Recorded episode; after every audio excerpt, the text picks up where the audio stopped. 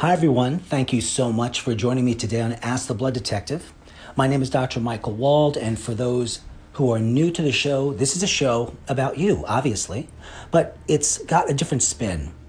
What I mean is that, as those of you who are regular listeners know, when I speak about health concepts and how they are applied to your life and your health, I attempt to teach the material and reinforce health concepts that you probably already know in such a way that be- they become part of your natural thinking process, as opposed to something that's an afterthought. So that, as you might imagine, let's say an individual who has great knowledge in the art world, when he or she looks at a piece of art, they gain a much greater experience of that, one might say, than someone who has no knowledge in art. Of course, that is a bit of a generalization, but the point I'm trying to get across is that today's show, which, by the way, I am preliminarily uh, titling How to Change Your Thinking and Change Your Life and Health Fast, is because if you change your thinking by improving your knowledge, and even more importantly than accumulating knowledge, is the attainment of information that is integrated in your thinking on such a deep level that what you know is basically who you are. So that as you experience the world, which we all know exists only in our heads, in other words, without you, without your brain and nervous system, without you physically being alive or energetically being alive, you, you could say, there is no world. So everything wonderful about the world, which includes knowledge and information, is meaningless and has no meaningless unless or meaning unless you are here to experience it. My point in this conversation right now is to emphasize that as your own blood detective, that's what I like to teach. I want to teach you to be your own blood detective, which requires you think in such a way that opens possibilities up that are before you that not all people see. But you not only see them, but you know when they're right for you. You just do, because you've gotten in touch with your needs on not just a physical level, but one might say on an emotional level. Now, on the emotional level, one could say that we have certain feelings about the world and about life, and specifically about health, because this is a show about health. And our concepts of health and wellness are determined by your thinking process. Many individuals that I see fail in their health efforts, even though they're very intelligent individuals. They've worked diligently. They've been committed to natural health, but they have errors in thinking that stop them. During the show, I'm going to speak about many of those limitations, which I call misevaluations. Misevaluations of what is before us, which are then taken into our heads and into our brains, and then they may have an effect upon our choices and obviously our belief systems. Another way that I might put The, the word misevaluations or getting things wrong is semantic blunders. I'm a big fan of general semantics, which some of you might know involves the use of words correctly. A brief history here of the uh, of the human language, if I may, in less than uh, a minute, is that we have learned through our educational system to use language in a way that does not allow us to fully express our existence.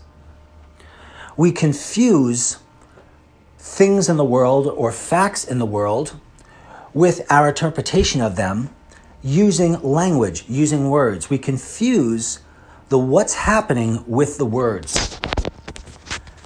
Now, if that's confusing, it should be, but just bear with me. Here's a practical idea, an example. I am constantly meeting with individuals who speak with me about their health efforts and say, Doctor Wald, I have done every test under the sun, and this, I've found no solutions to my health problems. I don't know what to do. And I first say to them, how do you know you've done every test under the sun? And they're a little confused because they said, well, I have ten pages of lab tests. Well, I said, maybe on the eleventh page, your answers might be there. My point here is, it would be an error in thinking, a misinterpretation, a misevaluation, a semantic blunder of general semantics to even think that there's a limit to the extent to which we can explore health options.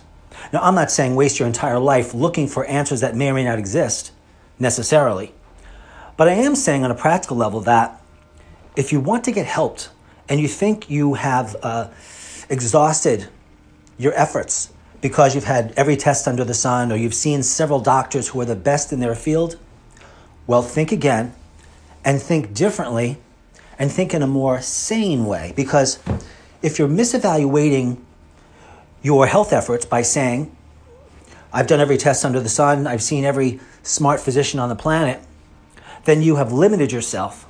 And basically, you're stopped dead in your tracks. You're only left with frustration and despair. But if you wake up to the possibility that there are answers out there for you, you just may not have reached them yet. Or, as I find all too commonly, the answers are actually in the tests that these people have had, but it hasn't been explained to them in such a way that they understand it. Or, and their practitioners have failed to see the answers right before them because of their mental limitations and misevaluations. And thankfully, oftentimes, after just a brief conversation with my patient, looking at their lab t- tests and discussing their health journey through a different mindset, a different filter, we find answers. Let me just give you a couple more simple examples of how misevaluations can ruin your entire health endeavors and have you completely overlook answers that are right in front of your face. So I've had patients come to me and say, well, I heard that, uh, um, let's say Doctor McCullough uh, or someone else uh, said that um, high ferritin levels are from uh, too much uh, iron accumulation, and the ideal ferritin level should be about one hundred, let's say. So this generalization is absolutely wrong. For one thing, ferritin, which is a protein that's bound to iron, which is a storage compound of iron in the body, long-term storage compound test, can be elevated from too much iron. That is true. That is rarely true. There are conditions called hemosiderosis, hemochromatosis, which are iron storage diseases that can raise ferritin. But ferritin is also increased by infections and also by inflammation. And that's just a couple of examples. But if one were told what I just said, that ferritin should be at a level of around one hundred and that it has to do with iron storage, they would have missed the other possibilities that I just explained. So as a blood detective and as someone who has uh, invented a software that allows me to interpret large amounts of data at one time, because the human brain has limitations and we want to take advantage of these scientific advancements like the nutritional interpretation of blood. And how about this? I'll have people come in and say, Doctor Wald, here's my lab test. I have constipation, or I have fatigue, I have, uh, I think, chemical sensitivities, et cetera, et cetera. My lab tests show that there's nothing wrong, so no one can help me. And I look at their tests and I say, well, it is true that your lab tests are normal, so you clearly need a new normal, assuming you're not imagining all your symptoms. So let's look at your tests, but let's compare your results to healthy individuals and not merely average individuals your age. Because as I've said on other Blood Detective shows, that is precisely how laboratory test ranges today are designed. So whether it's Quest Labs or AccuReference Labs or Enzo Labs or any other national lab or labs that are part of hospitals and medical centers, The ranges of cholesterol, the high and low, you know, ranges, or glucose, or chloride, or calcium, or liver enzymes, you name the test, it doesn't matter which. They are based on information collected from average individuals that are seemingly well. They take their blood, they put them in a national data bank, they figure out the averages to which you are then compared. Well, what about comparing you to healthy people? Would you imagine that that interpretation, that perspective, that right thinking that is not loaded with misevaluations might actually yield information? Guess what? It almost always does. I'm hoping at this point you're starting to recognize that misevaluations can be tiny and they can be big. And when it comes to your health, they can make all the difference in the world. So how about this? This one really gets me. It's simple, but I'll see or speak with a, a prospective patient uh, or patient, and they'll say, you know, I stuck with this doctor because of this, that, and the other uh, reason. Uh, he, he or she is such a nice person. They're very nice. And then I'll look at the lab test they did and the overall workup, and we'll realize that in spite of being a very nice person, this was a lousy doctor.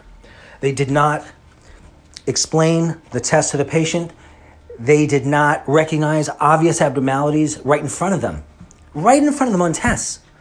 Now, you should be asking, well, how does a physician who has an average of seven years of medical education look at physical results on a on a on pieces of paper, on a desk, or on a computer screen and misses abnormalities?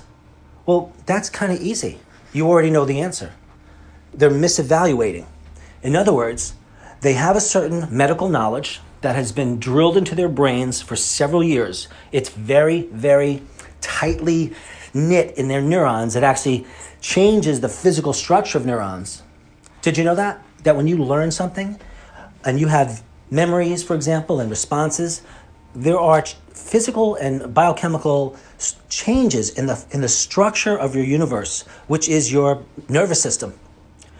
And it's very difficult to change those structures which determine your responses and determine how you think, but it's not impossible. So a doctor looks at these results and they don't see certain results adding up to a certain disease, so they don't see any of the abnormalities as a problem. But when you ask them and you say, well, doctor, these abnormal tests, aren't they abnormal and I'm being compared to ninety, uh, meaning that if I had an abnormality, that means that ninety-five percent of men or women don't have this abnormality. That's how these lab tests are designed. And and somehow the doctor doesn't doesn't get that. They don't get it because they've been taught not to get it. They have been taught what I, what's called black and white thinking. We're going to get to that really soon. But when someone, maybe it's you, says to me, I've tried all that I could, I would say, did you? What, what did you try? And as I've mentioned, each of us sees the world through our unique emotional filter. The filter can only see what it's designed to see. So your level of education, your thinking, all of that goes into your brain, and therefore your choices are determined from that information. It's pretty straightforward. But with greater emotional awareness and education, that is the right type of education, the filter clearly is altered and greater and new possibilities can emerge. So, so what went wrong? How do you know what prevented you from fully getting your health under control? Before I answer that question, I just want to take a quick moment to introduce myself. My name is Doctor Michael Wald, and you are listening to Ask the Blood Detective. We're having a conversation today about how you internalize information, and based upon your filter of the world, how information is translated into belief systems, and therefore your choices in life and in health, and how to maximize how we think so greater possibilities become apparent. They were always there, but they just were not distinguished out. I practice in Westchester, New York, in a lovely town called Chappaqua, where the Clintons live, by the way. Uh, you can reach me by calling nine one four, five five two, five five two two one four four two, that's nine one four, five five two, one four four two. Please email me your questions and your show topics. Uh, in fact, this show topic was suggested by a, uh, a long-term listener, and I appreciate that, by emailing me at info at blooddetective dot com, info at blooddetective dot com. And if you'd like to work with me personally, you can do that. Just give me a call. I will personally give you a call back, or shoot me an email. So regarding the idea of what may have gone wrong or what is going wrong with your efforts to get healthy in a reasonable period of time, I mean, who wants to spend years and years or their whole lives practically on, on pursuing health? Generally speaking, when better health choices are made, that time is dramatically reduced. So again, what went wrong? Let's say regarding nutrition, how, how did you determine in practice, personally, the, the nutrition that you did? What went into figuring that out? Oftentimes, it's not figured out with full information and full insights because of our limited perceptions and our limited interpretations of information that we're given. The same thing with exercise. Uh, did you practice the right exercises for your body type, your health issues, your current level of fitness, and future health goals? So all of those aspects I just summarized for exercise are, are true for nutrition and other things. So, but but hear what I'm saying. I'm asking, how do you know in the realm of exercise you've chosen the right exercises? Have you considered body type, various health issues that you have, your current level of fitness, and future health goals?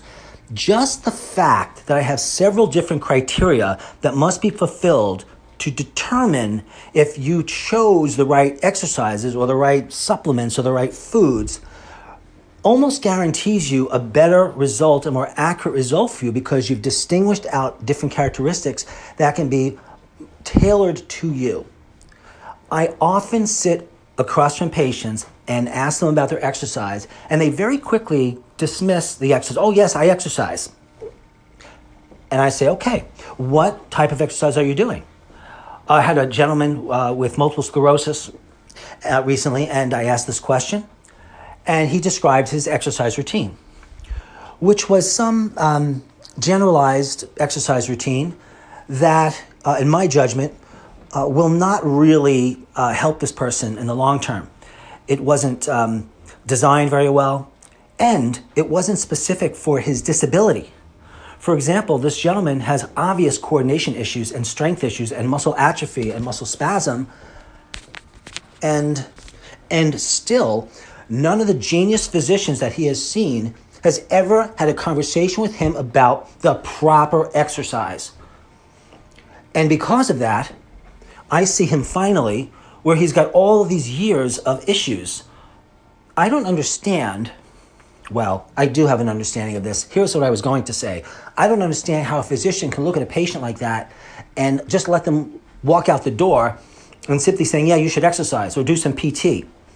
So, of course, that will get him nowhere fast unless the exercises are specific for his disabilities, so that when he does these exercises specific for his or her, well, it was a man in this case, his disabilities, that he incorporates that part of the brain to get better as well. So for example, this gentleman has atrophy or shrinking of muscles and strength on his uh, left upper arm. And you can see it. You can, that's that bad. And he wasn't even doing uh, hand exercises and forearm exercises on a regular basis specific for the muscles that were shrinking. So as you can see, distinguishing things out for the individual makes all the difference in the world. And all of the intelligence of his other physicians mattered not at all. Um, because if it did, um, or they had any awareness of what this individual before them actually needed, could never ignore it. So that means that they simply didn't see it. Of course, they saw it physically. They know that this person has atrophy and muscle weakness and all those things that I said. But their misevaluations did not allow them to be precise with this person. And this happens all the time. Another concept, which is important, is how about regularity? Were your health efforts regular? Did you skip days taking your nutrients or practicing the correct way of eating? We have to figure out by distinguishing out what a person needs in terms of eating, what a person needs in terms of supplementation, and supplements are always needed. Always, always needed. People say to me, Doctor Wald, do you use supplements? I don't know if I believe in them. And I will politely say, well, It's not a religion. We don't have to, have to believe. It's not a belief system of nutrients. It's a science. And we don't have to choose one or the other. See, that's black and white thinking. Doctor Wald, do you believe in foods are more important or supplements? That's black and white thinking, and it's wrong thinking um, because they can both be right. And if you can think of that, that means you're not going to misevaluate. I have people who like, have not taken supplements or have not eaten properly and taken supplements, one or the other, because they're black and white thinking and they just lose out. So these misevaluations we have are just everywhere. Here's an example of a mistaken thinking, and it involves your mental idea that health is achieved through balance. If you believe this, then you clearly think in this particular way, and your health choices will come out of that belief system. This way of thinking is wrong. How is the mental idea that health is achieved through balance wrong? Well, there's what I call imbalanced or unbalanced balance. The universe, by the way, is not a balanced place, and neither is anything else in it, including you and your health needs. What this means practically is that you and your healthcare provider need to examine your health efforts on every level and make the appropriate adjustments. Adjustments must be made constantly in your health efforts, sometimes even on a daily basis or, or even within a, even within, within the same day. So if you're still stuck on this concept that, what do you mean there's no balance? Well, what's balance? Um, if you think of a river and streams and rolling up and down the landscape, for example, um, th- where's the balance there? I mean, there's a balance in that it's maintaining itself, right? Assuming it's maintaining itself, um, but it's doing that through many, many areas of, of imbalance. There are areas where the water is moving faster than others, where it's higher than others, deeper. You get the idea? The way the universe works is through imbalance and through many gradations of difference from one extreme to another. We'll talk much more about this in just a few minutes. But there is a way out of this trap uh, to, so that you can think more clearly. So if, for example, you know that there are two terms, homeostasis, you've heard of that, right? Homeostasis is supposed to mean balance, which I just said doesn't exist. And there's another word called homeoresis. If you know that these two terms exist, then that's a start at least to less or fewer, I should say, fewer misevaluations in your thinking.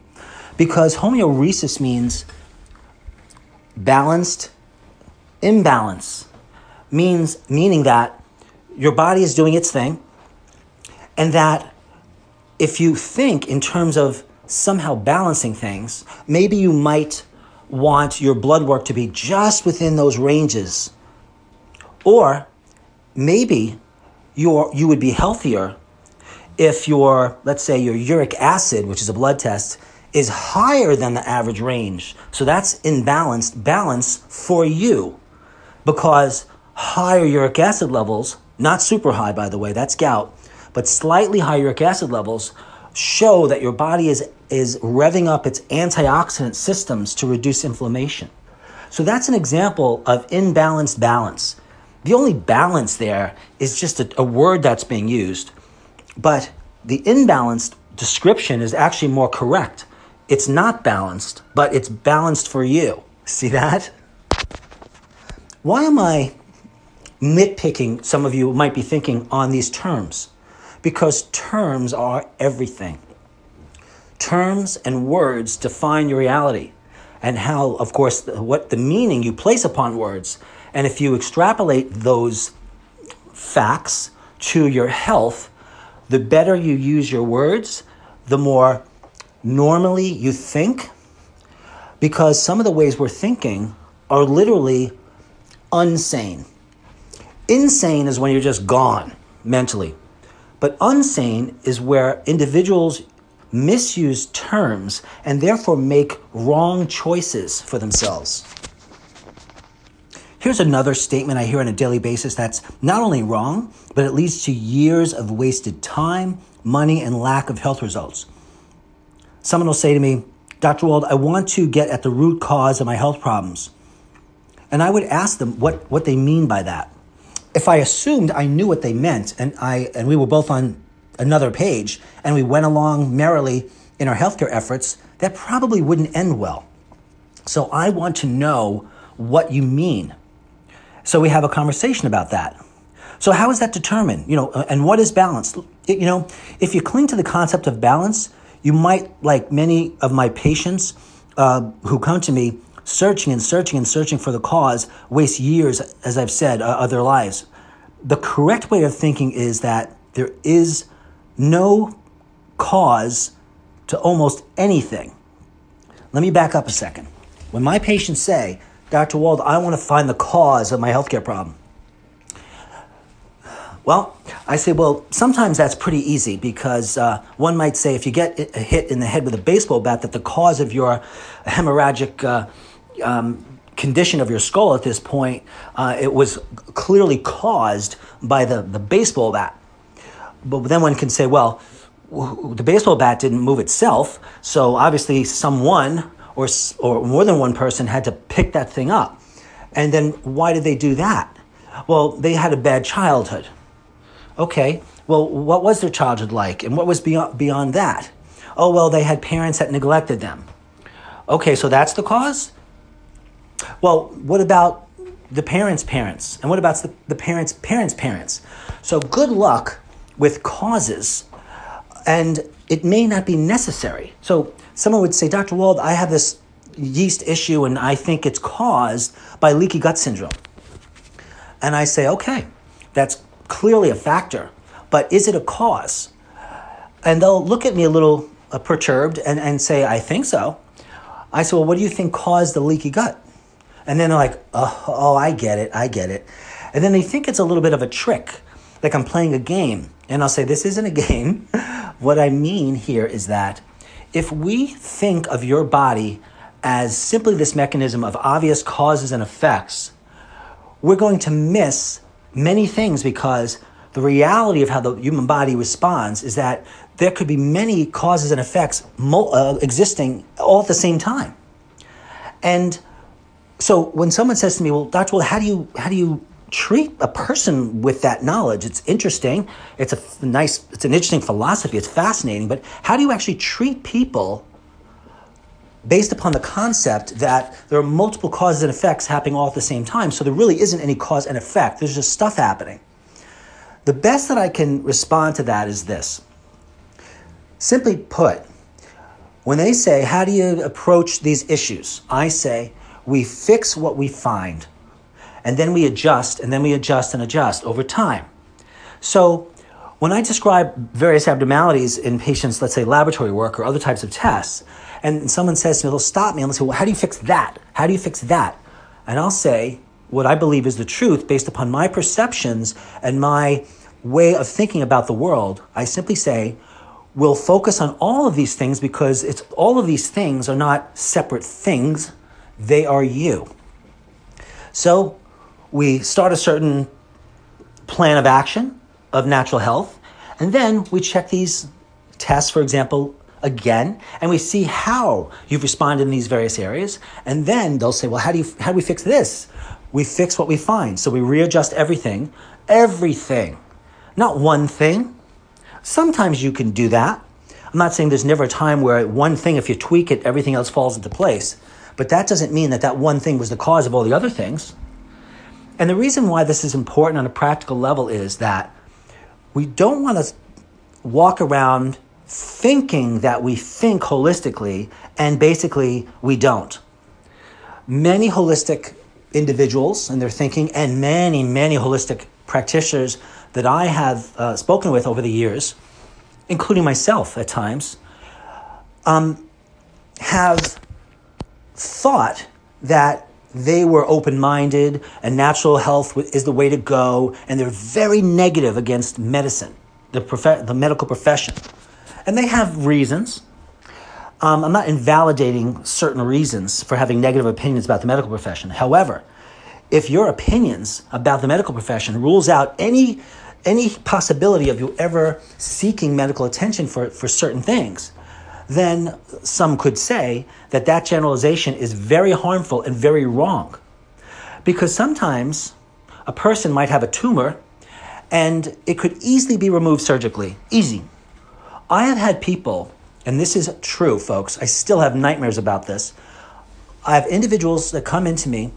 I remember one of them a few years back who came in, a woman, and she said to me, I have had a cervical tumor and it was uh, it was recommended that I have um, it surgically removed. And the, the uh, surgeons felt that this would ameliorate the cancer. Everything is isolated. That would be that. But I listened to this holistic, famous nutritionist, and they said to me, uh, you do not do that. I want you to do juicing, and here's how you juice, and, and all of that. They came in. First of all, my secretary knocks on my door and says, we have your new patient. They're outside in the car. And I said, okay. And I go out to the car, and they're in the back seat, lying over the back seat, and they it smelled like death in there, and, and she looked dead. But she was clinging to life. She came in, she explained to me this story about the surgery versus the juicing, and then her cancer spread everywhere. And she was so confused, so confused. She says, how could this happen? I was told by this famous, brilliant nutritionist to do it this way. And then when I explained to the nutritionist what had happened now, it, it spread throughout my body, they they told me I, I should get chemo, which was completely inconsistent with her way of thinking. Uh, so she was obviously confused and in so much pain that because she believed so much, her thinking allowed her to believe so much in this practitioner's suggestions, she wasn't even taking pain medication and she was writhing in severe pain. You could see it. And sadly, I, I was able to convince her to go to the hospital. She got pain meds. She got some relief. She said goodbye to her family, and she died two days later. My point is that improper thinking closes down possibilities that can make the difference in one's health. The reason I went to chiropractic school wasn't just because my dad was an amazing doctor of chiropractic and nutritionist, and I loved spending time at his office, and I loved his patients saying to me, your dad is the greatest, he helped me where no one else could. I love that. But I knew that chiropractic, in my perspective, did not have all the answers. That's because that was my perspective. That was my way of thinking. If my way of thinking was chiropractic had all the answers, then th- that's that.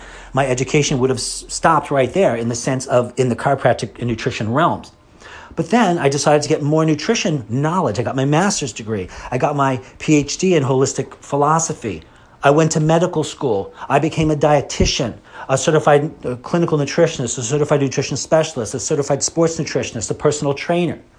People say to me, how do you do all those things? How, how do you do that? Well, how, how, there's really, all I can say is that when you love something and when it resonates with you, it's not even work. It's not even work. So how could I not do it? It was, it was really my thinking.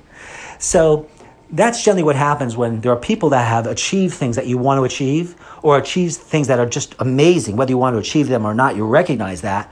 And you can't even wrap your head around that's po- how possible, like how it became possible, until you recognize that clearly these people who've achieved these things don't think like you.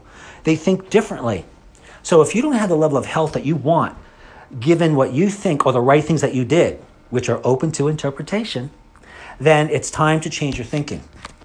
If you change your thinking, you will change your perspectives, which will change your choices.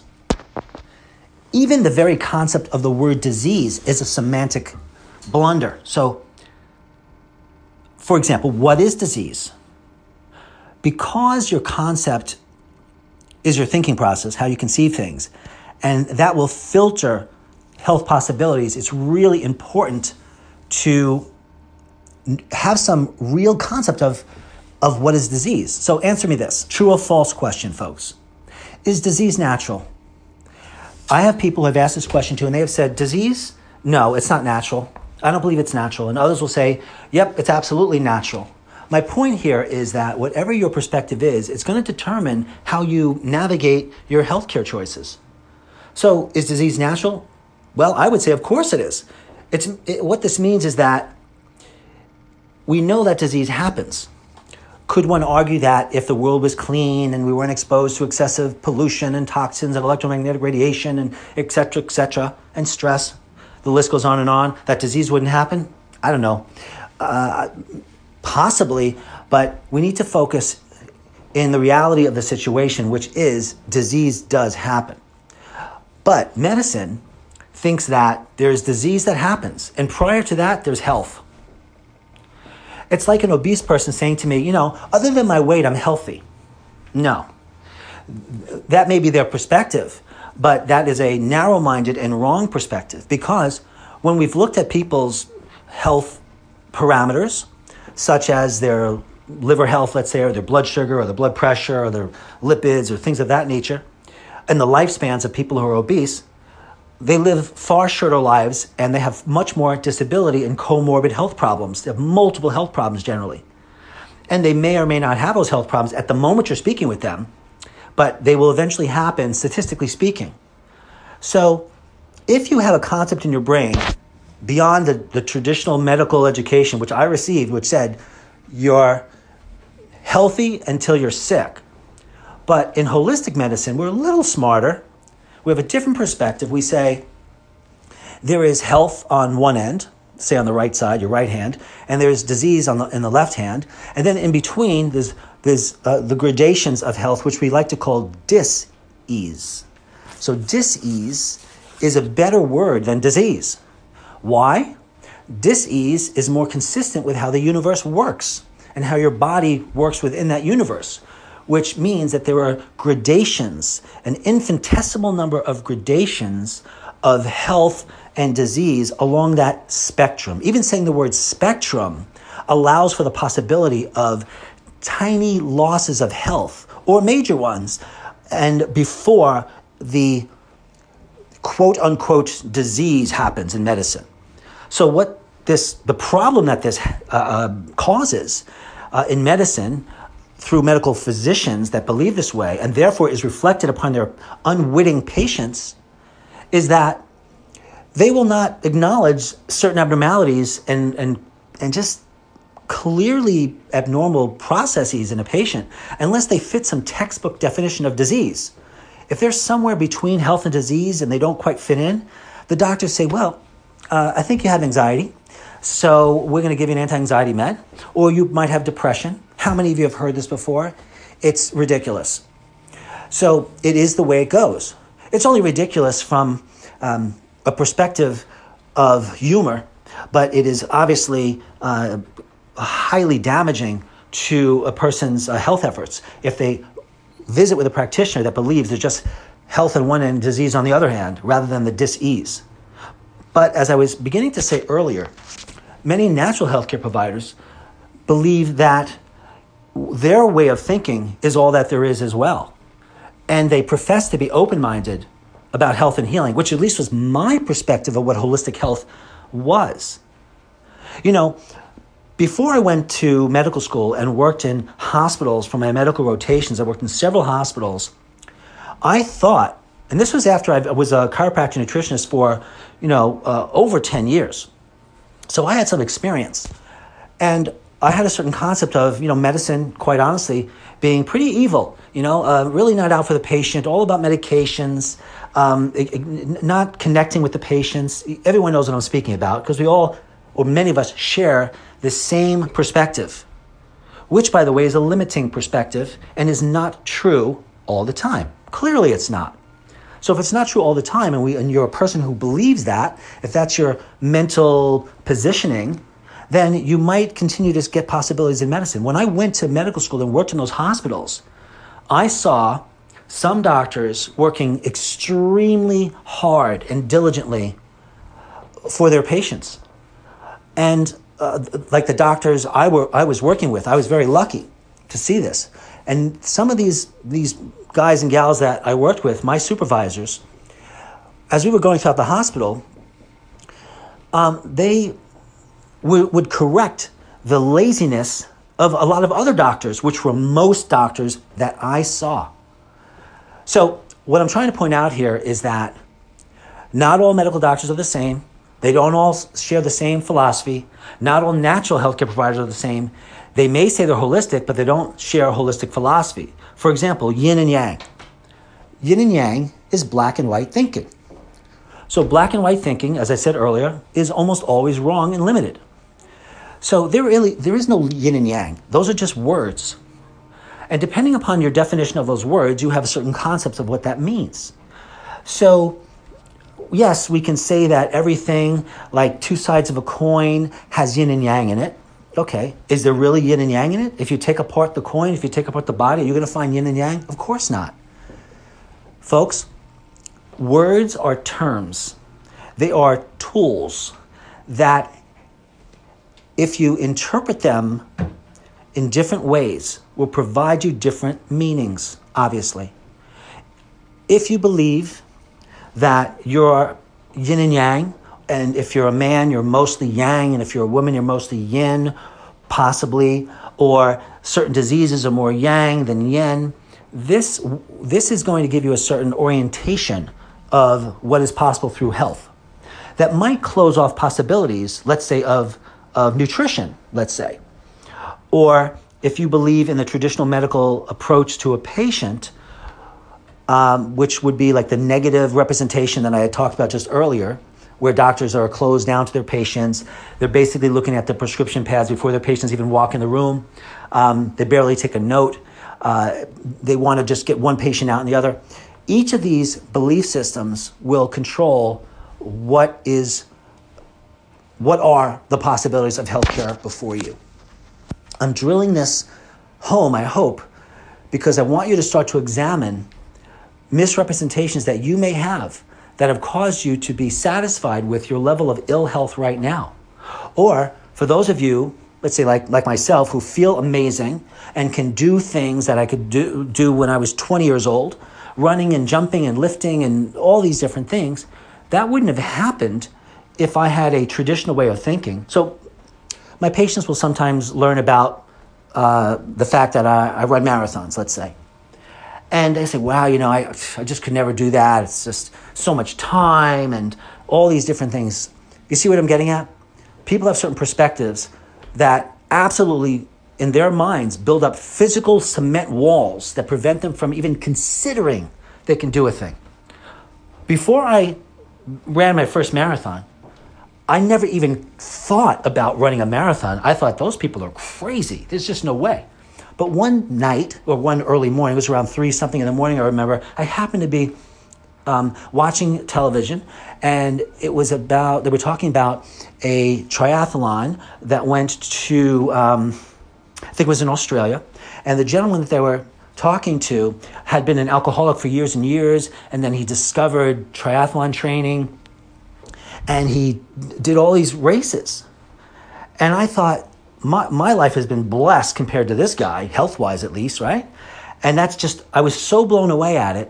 I knew at that moment I needed to do what he was doing. That's because that was my mindset. That's my filter. If my filter was, this guy's nuts, and I, I would never do that, I wouldn't have done it.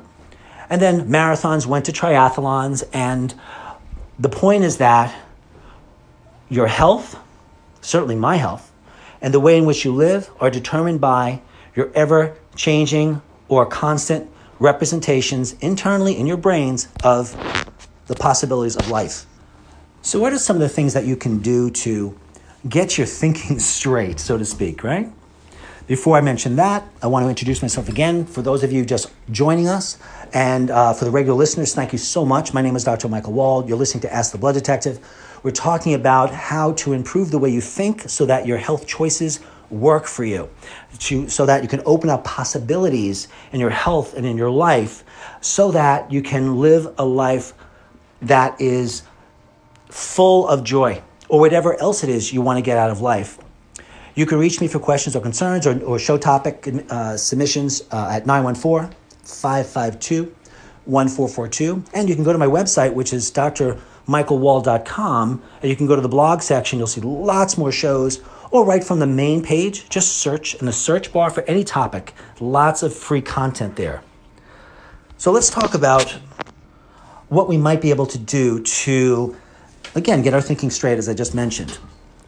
Well, you might want to remind yourself every day through practices like meditation and affirmations, uh, so that you reduce your mental misrepresentations. Now, if you do meditation, which might look like, you know, sitting quietly in a room and um, paying attention to your breathing, um, that might work for you. That might help clear your mind, so to speak, so that you open up other possibilities. Maybe it reduces your stress so that you don't have stress blinding you from what's before you. But oftentimes I see people, and this is not uh, this is not an attack on meditation. Um, uh, personally, I prefer, I prefer walking meditation, the Thich Nhat Hanh sort of approach, walking meditation, where you're appreciating your life in every moment, uh, as opposed to, some might say, creating an artificial situation of sitting cross-legged in, in, in a, a dimly lit room, uh, trying to be present. Because when you try to be present, you're never present. You're always present. You'll be present, yes, but you'll be present to trying to be present. Um, and the same thing goes with yoga, for example. I have many individuals who've done lifelong meditation and yoga, and in their life, it, when they are out of the yoga studio or they are uh, out of the meditation class or what have you, they still don't strike me as um, extraordinary beings. Um, or they're actually quite ordinary, some individuals. So what I'm saying is that you must have an intention when you do that yoga. You must have an intention when you meditate, and you want to meditate on that. And you don't want to leave it in the classroom. You don't want to leave it in the at the yoga studio or in the meditation room. You need to live that in your life so it's reinforced, so you literally become it. Remember what I mentioned earlier in the show? Every thought, feeling, and emotion that you have, every physical movement you make, changes the structure of your brain. So if you want to stress out your whole life, well, I can guarantee you stress will uh, beset more stress, because when you're under stress, it will create structural changes in your brain consistent with stress, so that everything you see in life becomes stressful, even though it doesn't have to be that way, if you thought differently. Look, we all know those personalities, right? I have a friend, nothing bothers the guy. I love him to death. He used to get me crazy. Why doesn't this guy get upset? Nothing gets him upset. And um, now I, I get it. He happened to work on himself in such a way where he's appreciating life. So no matter what's before him, it's on top of that that plate of, you know, life is wonderful and I'm blessed. So things that you and I might consider to be so stressful or negative or so such a downer, he, it doesn't exist for him. And because it doesn't exist for him, it actually doesn't exist. So his health is extraordinary and his presence is extraordinary. So these are the sort of things that can happen when we get our heads screwed on right. I guess that sounds like a good book, right? How to how to screw your head on right. That's a good one. I have to write that one down. But you know, what if I said to you, well, people have limitations. They just do. Well, yes, th- that is true, that some people have limitations. But virtually all limitations are created. So when a patient says to me, Doctor Wald, I, you know, I can't do this because I just don't have the money. I just don't have the money. And meanwhile, they'll get Botox or they'll buy Starbucks coffee every day or what have you. My point here is that there is never a reason strong enough that cannot uh, motivate a person who is committed to mentally getting their head screwed on straight, to making the right healthcare choices. If a person really believes they don't have the money, and I say to them, well, how serious are you to manage these health issues? Well, I'm very serious about it. I just don't have the money. Like, okay, why don't you speak with your husband or your wife, whoever the patient is, and then try to come up with a budget that works. There must be something you can come up with that you can now then prioritize your health. That's because that's a reality of healthcare. It does have a cost to it. But we hope that the payoff, meaning the health benefit, is far more than the cost. Or someone will say, Doctor Wald, you know, I've spent so much money over the years. I just, you know, I just don't want to do it anymore. And, uh, you know, what you do seems very similar to some of what others do.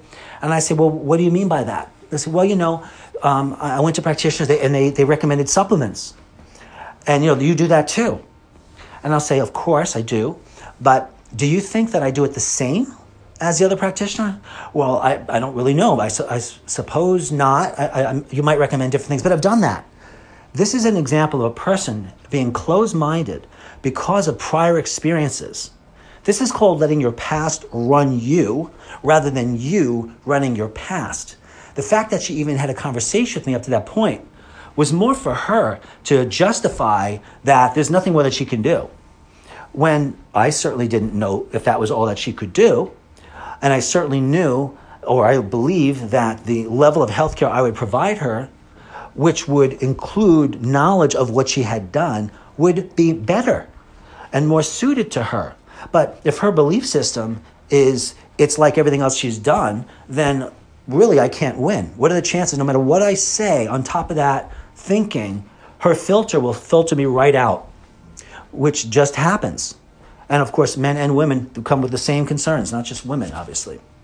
So, you know, I've had individuals who have had the following mindset, which is a limited mindset. And it's that, um, you know, I want to bring my husband to you because, you know, he has hypertension or high cholesterol, or he's overweight, uh, or he doesn't feel well, he can't sleep, he's just, you know, everything sucks, okay? And um, they'll say, well, you know, I'm going to bring him in, and do you think you can help him? And I'll say, what are his thoughts about natural health? Are you aware of what his opinions might be? Oh, yes, Doctor Wald, they'll say, he, he doesn't believe in any of this. Um, what does he do for a living? And let's say he's someone who, even in, as a biochemist or a biology teacher, or he works in a supermarket.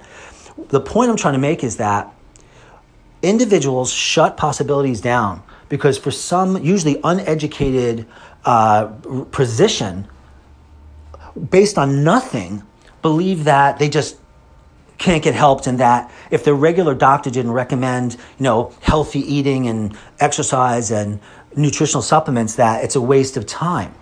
So that individual, those types of individuals are those types of individuals because they have a certain type of thinking. So it's very easy for me to identify patterns of thinking in my patients and even in myself that allow me to have honest, straightforward conversations so that we can dismantle the negative conversations, because most people tend to come around once you acknowledge their thinking. In this case, and I did speak with this gentleman eventually, so I said, your wife mentions to me that you're not really into this natural stuff, um, and I'm curious why you feel that way. And he, you know, described to me how, uh, what I had imagined, that, you know, he mentioned it to his regular physician, and his physician said it's a waste of time, it's unscientific, it's quackery. And I said, um, I said, okay, so did you try to determine whether or not what your physician said was actually true? And he looked at me oddly, and he uh, said, well, well, no, I trust, I trust my physician. I'll say, blind trust is always dangerous. And he started to, his eyes started to open up a little bit. And I said, what is it that you, you know, do for a living? And um, I forget what he what he did for a living, but I sent him materials that had some relationship to what he knew, and then connected it to the health that he could understand. And once he understood that, he was like, I can't believe there's all this evidence, and my doctors, who are smart people, who I like, they, they just said it was ridiculous. And he said, how is that? How is that even possible?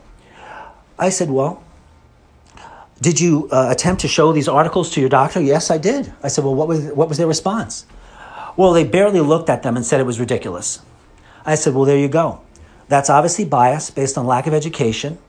Your doctor, who I have no doubt is a smart man in terms of uh, his basic education, but in terms of his ability to see what's in front of him and discount it because it didn't fit into his pattern of thinking as quackery. That's all it is.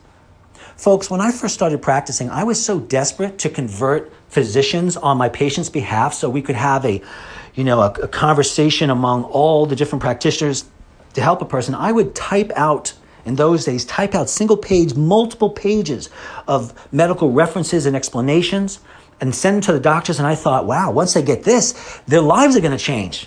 Not nothing. I, I would hard. I think once out of a hundred times, I might have gotten a response.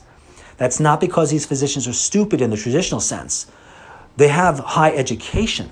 They just don't have a lot of what some might call common sense, but I would call they have many misrepresentations from a limited education. The medical education teaches us, for example, that the body is, is compartmentalized. There's a circulatory system, there's an endocrine system, there's a gastro, uh, uh, G I system, um, you know, there's a hormonal system, et cetera. If you learn about the body in this way, in this choppy, compartmentalized way, you cannot see the whole person because you have learned through several years of medical education that the person is chopped up into tiny pieces. And if you approach a person from a wrong perspective, you will give wrong advice, or at least not the optimum advice, if you recognize that the individual is truly a holistic proposition, meaning that the body, all these systems are connected, then you would treat them differently. You would see patterns differently. You, you simply see things differently. But in that explanation I just gave you, and I mentioned that the body is connected, that's a semantic error as well, because the body is not connected. Connected, the definition implies that you're putting things together that were separate or could be separate. Uh, and that is not the facts. The facts are that any separation of body parts is artificial. If we acknowledge through a different perspective that it's all together, we see people differently. And if the practitioner has lots of uh, perspectives and education that he can or she can bring to the table, along with the proper perspective of how the human organism is designed within the context of the world, within the context of the universe, then a whole new level of health opportunities arise. So let me make some summarizations that I hope will be helpful. What I like to do with my patients when we begin a health uh, journey, a natural health journey, is to identify and address semantic errors, as I've mentioned many times, or misevaluations in thinking, and therefore the actions that come out of those misevaluations or errors in semantic thinking. And one of the reasons this is important is because part of the reason is that much, very often I would say that medical professionals are trained traditionally um, uh, to evaluate their patients by definitions of disease instead of dealing with an individual sick person whose illness seldom fits textbook definitions. And if they think of people in these rigid definitions, then they have specific approaches for that. But if you vary from these strict definitions, then medicine is very confused, as I've mentioned a few times throughout the show. Oftentimes when I sit with patients, I'll point back to my bookshelf behind me and say, listen, you're not in any of these books. We need to literally rewrite the book on you. If we do that, then we'll probably get somewhere. If we choose to accept the traditional medical approach to you, then we're done. But as soon as we alter our perspectives, all sorts of things happen. When I meet with a patient, even if I've seen that patient who has this health problem a thousand times in the past, whether it's lupus or various cancers or cardiovascular disease or mental emotional concerns like anxiety or psoriasis or eczema uh, or atopic dermatitis, you name it, whatever the health problem is, I go through the research, I ponder that patient in a lot of detail, even in the areas that I think I know. And I will tell you, because my intention is always to learn more, but my intention is always to learn more for this specific person in the context of their existence, then all these possibilities pop up. So my day is filled with constant learning, constant learning, and application, application of that information to individual people. So that if someone says, Doctor Wald, I tried all these things before and they didn't work, sometimes subtle readjustments make all the difference once we recognize what the individual actually needs, which can only come through both the patient and their practitioners altering their perspectives and getting on the same page. Okay, this was a lot to talk about in an hour, but I appreciate you all listening. My name is Doctor Wald. You've been listening to The Blood Detective. Feel free to reach out to me at nine one four, five five two, one four four two. Visit my website, please, at d r michael wald dot com, and certainly send me your questions and comments at my email at info at blood detective dot com. Take care, everyone.